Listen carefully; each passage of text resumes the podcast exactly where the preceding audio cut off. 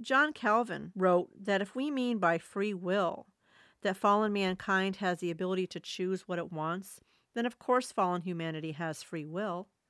If we mean that mankind in a fallen state, which is dead in our trespasses and sins, has the moral power and ability to choose righteousness, then, said Calvin, free will is far too grandiose a term to apply to fallen humanity.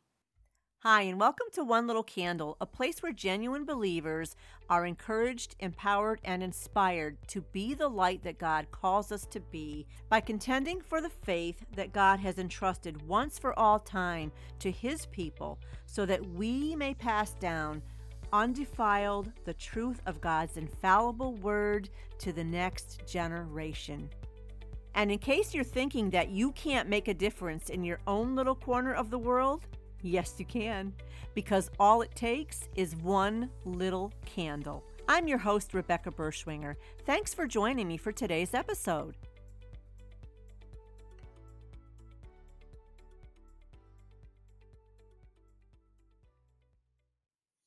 Hi, and welcome to part three of Who Chose Who God's Amazing Grace. This is the third and final part in this series on the challenging and oftentimes controversial doctrine of sovereign election or predestination, or as some refer to it as Calvinism. In the first part, I shared with you my testimony and how I came to embrace the doctrine of God's sovereign election, a doctrine that I fought, that I despised completely and rejected for years because it was just too incredible a thought to think that God would in fact choose some over over others. I looked at it through my fleshly eyes and I spent several years of my Christian walk not really taking it before God and allowing him to speak to me on the issue by setting aside my presuppositions and just coming to him in faith for his truth and albeit difficult truths, but also very illuminating and freeing truths in this doctrine. In part two, I shared with you some of my objections and how they were scripturally answered. And in part three, here as well, you're going to hear a few more of those objections addressed. And then at the end, I would direct you once again to some wonderful resources so that you can hopefully. I've encouraged you enough and inspired you enough to want to dive into this subject further for yourself if you are, in fact, on the other side of the fence, or as some people call it, an Arminian, one who believes that uh, my salvation was basically left in my hands. It was up to me to decide without God having to revive me or regenerate me first out of the deadness of my sins in order for me to even begin to have faith. And I would like to start out by sharing this. This is a prayer written by Charles Spurgeon, and it's called an Arminian prayer. And of course, it's nothing anyone would consciously pray, but he wrote this prayer to go along with the theology of someone who does not believe in sovereign election and based on the beliefs that one would have to embrace in order to embrace Arminianism or in opposition to predestination, this is what the prayer would sound like. And it's titled An Arminian Prayer based upon their theology by Charles Spurgeon. And it goes like this Lord, I thank thee, I am not like those presumptuous Calvinists. Lord, I was born with a glorious free will. I was born with power by which I can turn to thee of myself. I have improved my grace. If everybody had done the same with their grace that I have, they might all have been saved. Thou gavest grace to everybody. Some do not improve, but I do. There are many who will go to hell as much bought with the blood of Christ as I was. They had as much of the Holy Ghost given to them. They had a good chance, and were as much blessed as I am. It was not thy grace that made us to differ. I know it did a great deal. Still, I turned the point. I made use of what was given me, and others did not. This is the difference between me and them. And this prayer was taken from one of um, Charles Spurgeon's sermons. It's sermon number 52. and that was called Free Will a Slave. Again, this is obviously something a true Christian would never pray, whether you're an Arminian or Calvinist. But again, it's based on our theology. And, and if we embrace that theology, isn't this where that prayer might ultimately lead? Just a little something to think about as you listen to this this episode.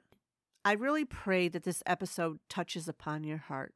And I pray that you go forth in faith and trust in God to be a, a, true truth seeker, one that's willing to set everything aside, be open to something maybe that you didn't understand or agree with before.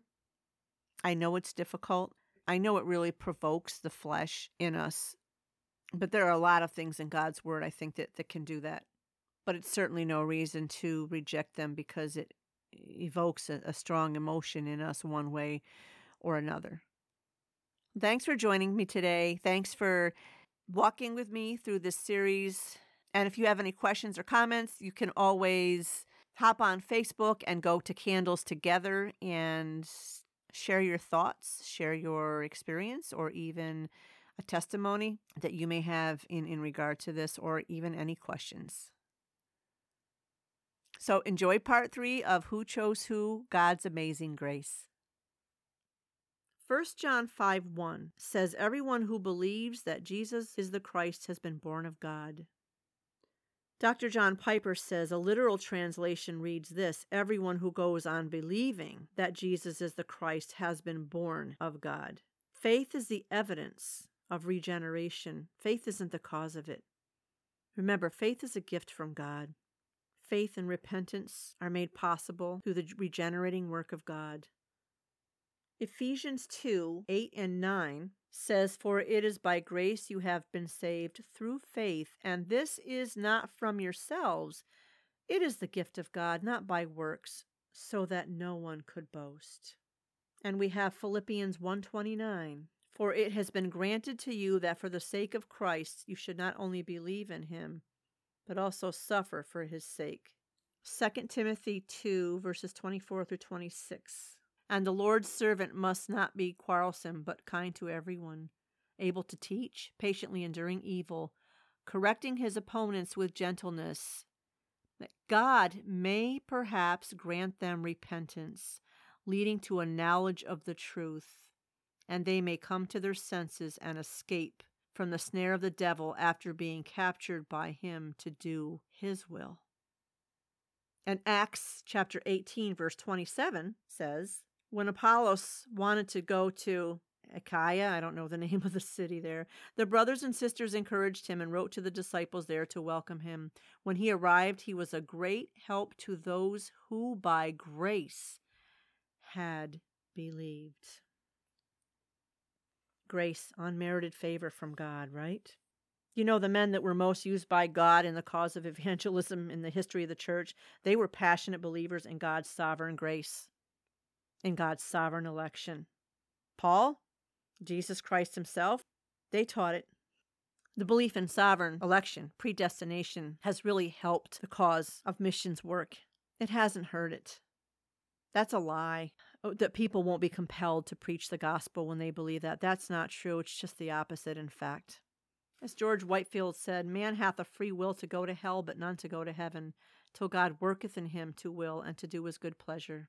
Charles Spurgeon said, Free will carried many a soul to hell, but never a soul to heaven. So, yes, the greatest evangelists and missionaries of the Protestant era, they've been Calvinistic or Reformed. Um, they've embraced and they've taught the doctrines of grace. I know we hear free will, free will all the time when it comes to the doctrine of election, but the Bible's clear on what we choose in our free will. I mean, don't we choose according to our inclinations? Our strongest inclinations are to please the flesh, for the world, anti God. John Calvin wrote that if we mean by free will that fallen mankind has the ability to choose what it wants, then of course fallen humanity has free will. If we mean that mankind in a fallen state, which is dead in our trespasses and sins, has the moral power and ability to choose righteousness, then said Calvin, free will is far too grandiose a term to apply to fallen humanity. Human will is free to follow personal inclinations, but fallen inclinations are always directed away from God. And again, that brings us back to Romans 3:11 and chapter 8 verses 7 and 8. And here's Romans 3:11 again real quick. There is no one who understands, there is no one who seeks God. And Romans 8, 7 and 8, the mind governed by the flesh is hostile to God. It does not submit to God's law, nor can it do so. Those who are in the realm of the flesh cannot please God.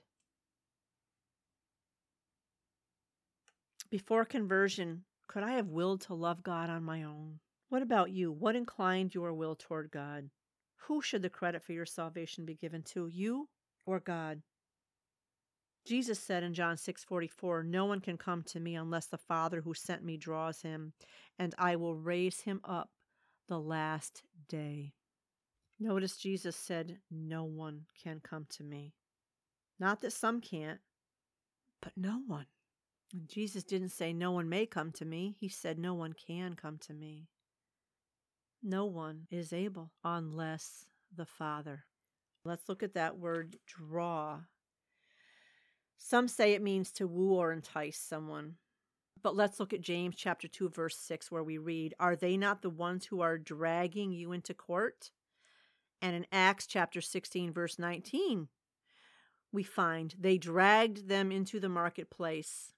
Do you know that the same Greek word is used in all three of those verses and they're translated as draw? In John 6:44, dragging in James 2:6 and dragged in Acts 16:19. No one can come to me unless the Father who sent me drags them to me. um there's no enticement there. We're dead in our sins. We're depraved. God has to drag us to himself.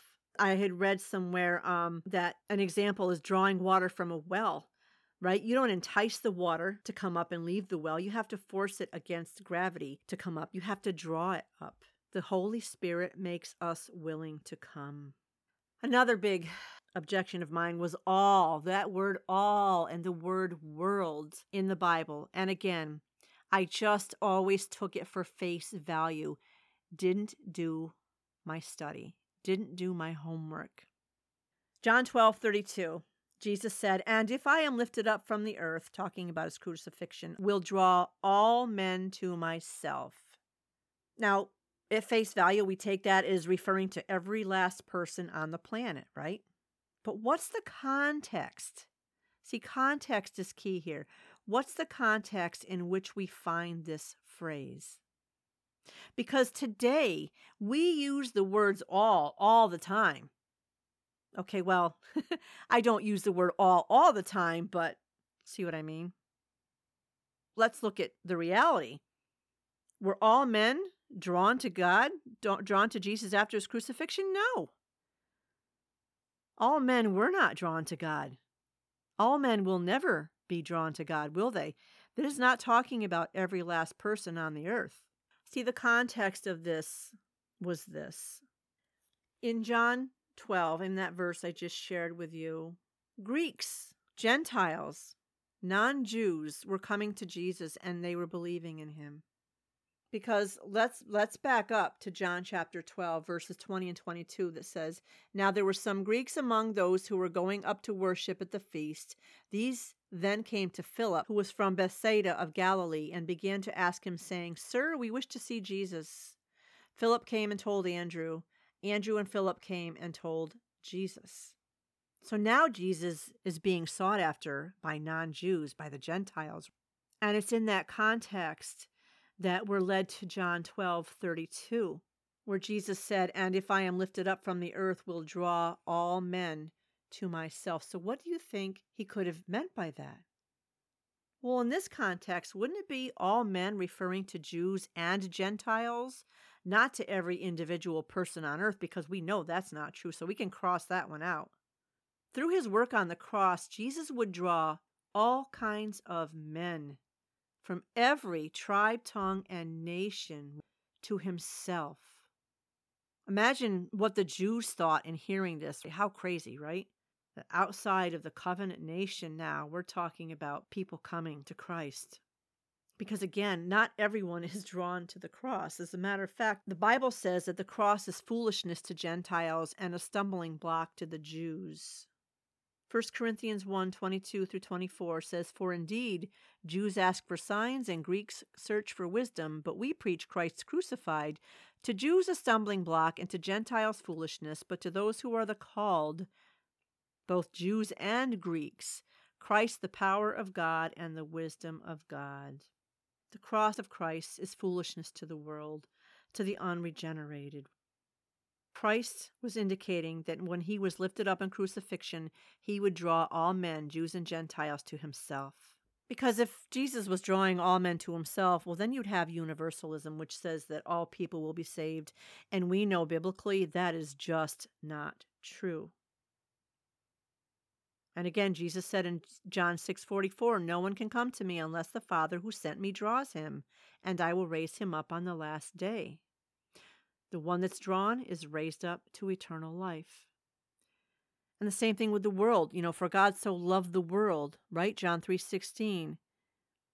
He loved the world, Jews, Gentiles, people, men, women, and children from every tribe, tongue, and nation. The Pharisees also said about Jesus, they said oh, that the whole world goes after him. No, the whole world wasn't going after him and following him.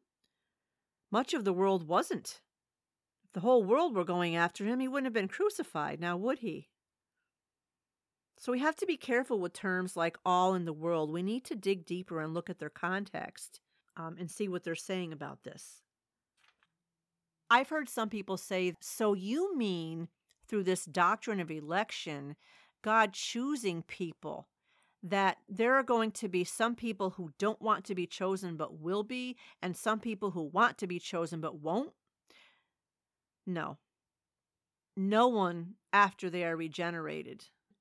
Let me put it this way the fact that you want to come to Christ, the fact that you care for and love the things of God, albeit, however, imperfectly while we're on this earth, but the fact that you do, that you're interested in the things of God, that's a sign that you have been chosen your love for God and his commandments, there's not going to be anyone who is true who's chosen who is going to be objecting to the things of God. No. In the same instance, there's not going to be people that would want to come to God. Again, the Bible makes it clear no one seeks after God. So we can scratch that off too. There are not going to be people that wanted to come but that can't. Only people that across the board wouldn't have come but God said, I'm going to save some for His glory. Which would answer the question, too how do I know I'm one of the elect, right? People want to know that. How do you know if you have that saving faith? Well, the reformers of the 16th century, they described true saving faith as having three parts to it. Number one was content or information. And that concerns information or knowledge of the truth of the gospel because we need to understand the facts of the gospel, right? Number two was belief. You can understand something but not believe it. But you, we need to be able to say, I both understand and I believe the content of the gospel. And then number three is commitment commitment to the one who loved us and died for us because you can understand the truths, you can believe that they are true, but you can pull back or not follow through with the necessary commitment that actually proves that you are one of Christ's followers. Actually, it says that to possess only the first two parts, the understanding of the facts of the gospel and believing it, that qualifies us to be demons. James 2:19 declares, "You believe that God is one. You do well. The demons also believe and shudder. They understand and they believe, but there certainly isn't a commitment to Christ, is there? Our works, they don't play a part in our salvation, but they do vindicate our claim to faith before a world that's watching us. They are a sign that we are God's chosen. And remember in John 6:37 Jesus said, "All the Father gives me will come to me." Have you come to Christ, my friend? Genuinely come to the God of the Bible, the Jesus of the Bible. Have you repented of your sin? Have you put your trust in Christ? Do you have a love for Christ? And if you can honestly say, Yes, I do, and I have, then you've indeed come to Christ. But Scripture's clear nonetheless, you couldn't have come unless you were already amongst those given by the Father to the Son. John 6 37. Because only the elect genuinely come. That's why I use the word genuinely. Only the elect genuinely have a love for Christ. And you wouldn't have any love for Christ if God hadn't done something in you first, a work in your heart. Because again, I can't say it enough by nature, you do not seek God or want Him. You don't, I didn't. Yes, you may love Him imperfectly, but you love Him, right? So when it comes down to it, we feel that after all is said and done, divine election is unfair. That that's how I felt. And Paul, when he expounded upon this subject of divine election, sovereign election, God's amazing grace, he predicted that response to sovereign election. I remember reading about Jacob and Esau, and I thought, wow, God, that's harsh. That's not fair. I, that's that's a verse that I think a lot of people, including me, really struggle with. I had struggled with that previously because God chooses some and others He doesn't. Esau was one of those whom God did not choose. Paul talks about this in Romans 9. Starting with verse 10, he says, Not only that, but Rebekah's children were conceived at the same time by our father Isaac. Yet before the twins were born or had done anything, good or bad, in order that God's purpose and election might stand. Not by works, but by him who calls. She was told, The older will serve the younger. Just as it is written, Jacob I loved, but Esau I hated. Here we see the twins hadn't even been born yet. Their destinies were sealed. God had chosen Jacob over Esau. And as Paul clarifies, it wasn't by works, but it was by him who calls. God who calls, God who draws. They hadn't done anything good or bad. So it wasn't based on their actions or their works. But it says, in order that God's purpose in election might stand. Jacob was chosen over Esau because of God's electing call.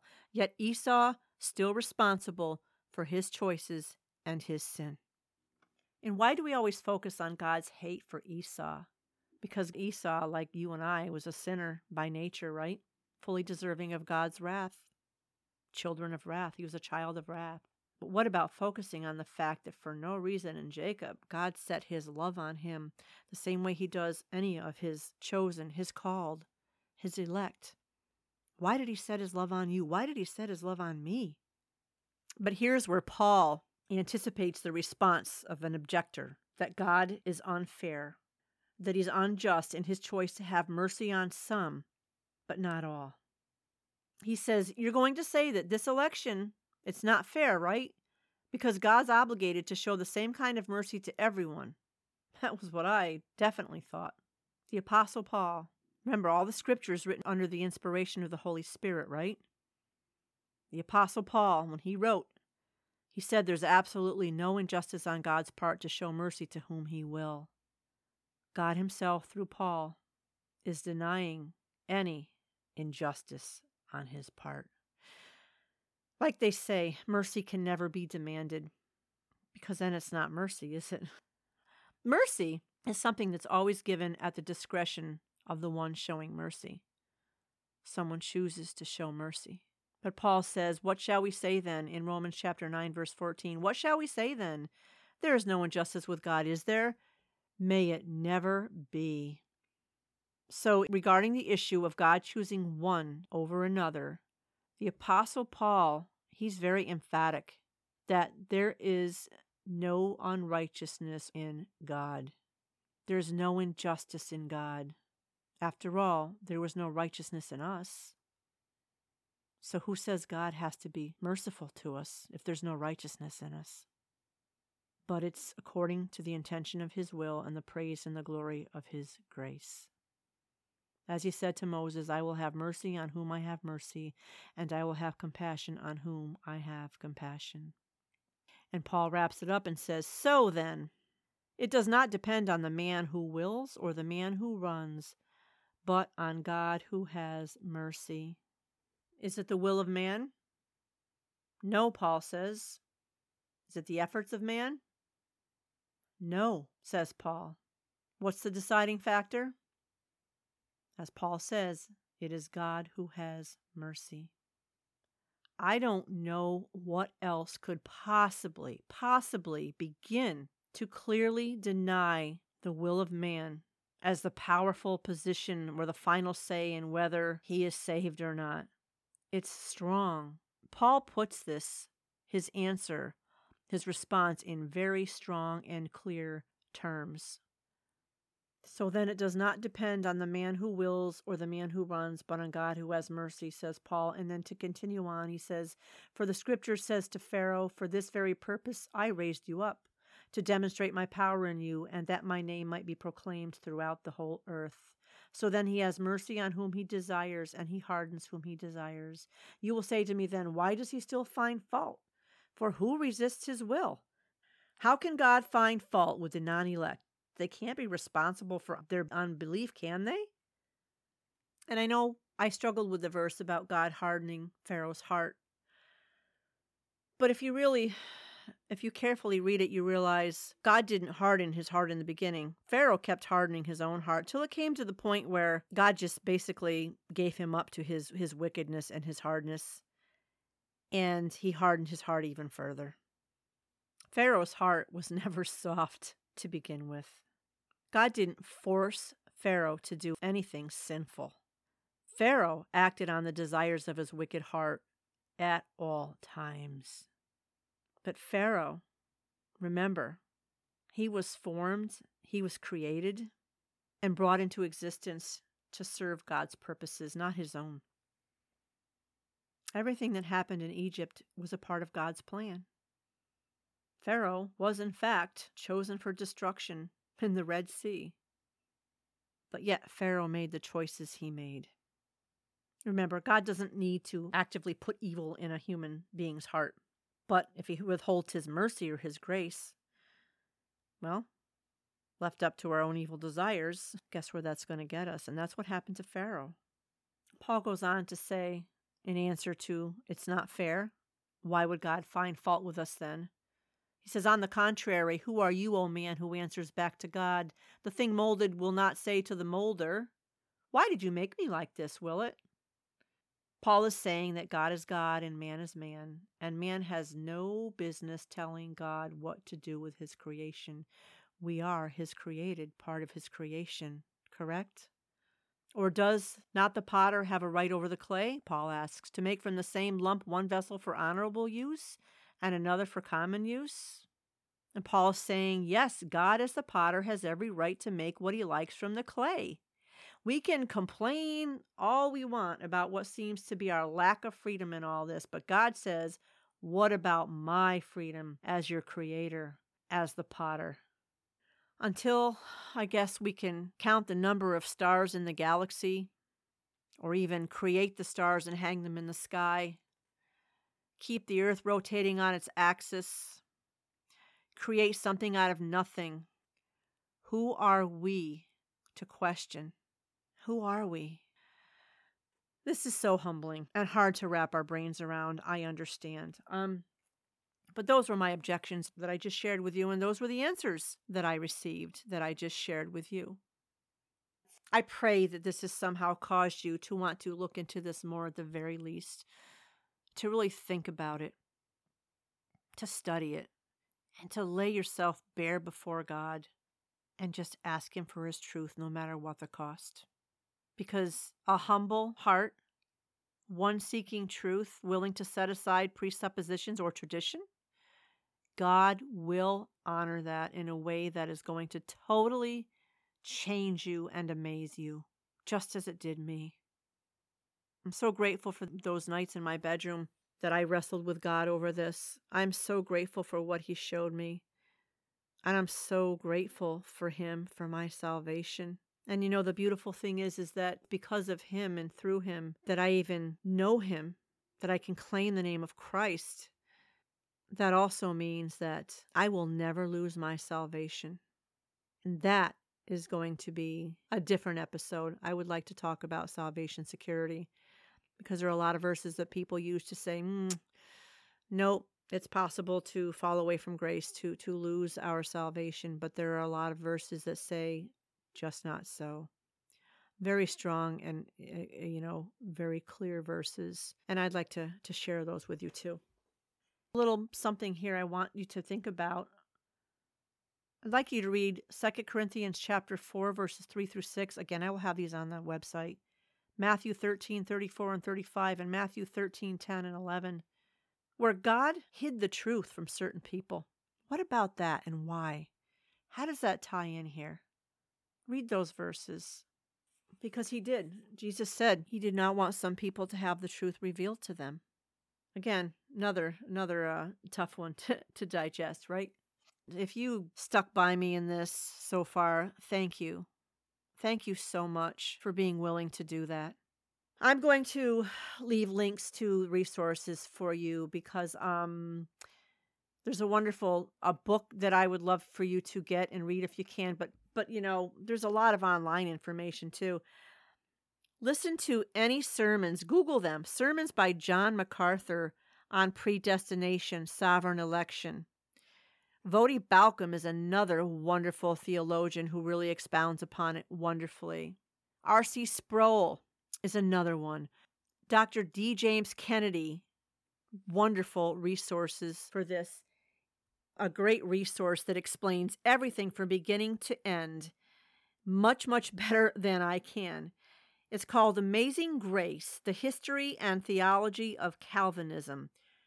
Great, great resource. It's on YouTube. I will provide the link to it in the podcast description as well as on my website. Please check that out and listen to it. I have a song of the week every episode, and uh, I provide a link to a great song that will kind of tie things together and further encourage you. And today's song is by Matthew Smith, and it's called My Lord, I Did Not Choose You. It's on YouTube. I will provide the link in the podcast description as well as on the website. So be that one little candle this week, okay? Be that one little candle by taking the time to bury your soul before the Lord when it comes to this all important doctrine. Have an open heart and an open mind and a humility to be able to set aside your tradition, your way of thinking, and be open to what Scripture has to say. It's worth the investment. Shed a lot more light on your salvation. And I believe this doctrine will help you. I believe knowing exactly how you came to Christ will really take that flame of yours and make it brighter. I know that it's going to help you to be an influence in God's kingdom, an influence for righteousness, an influence for truth. But you got to be willing to set some things aside if you happen to um, be in the, the opposite camp. Would you do that, Christian? Thanks for listening today. I pray you have a blessed week. You take care, and God bless.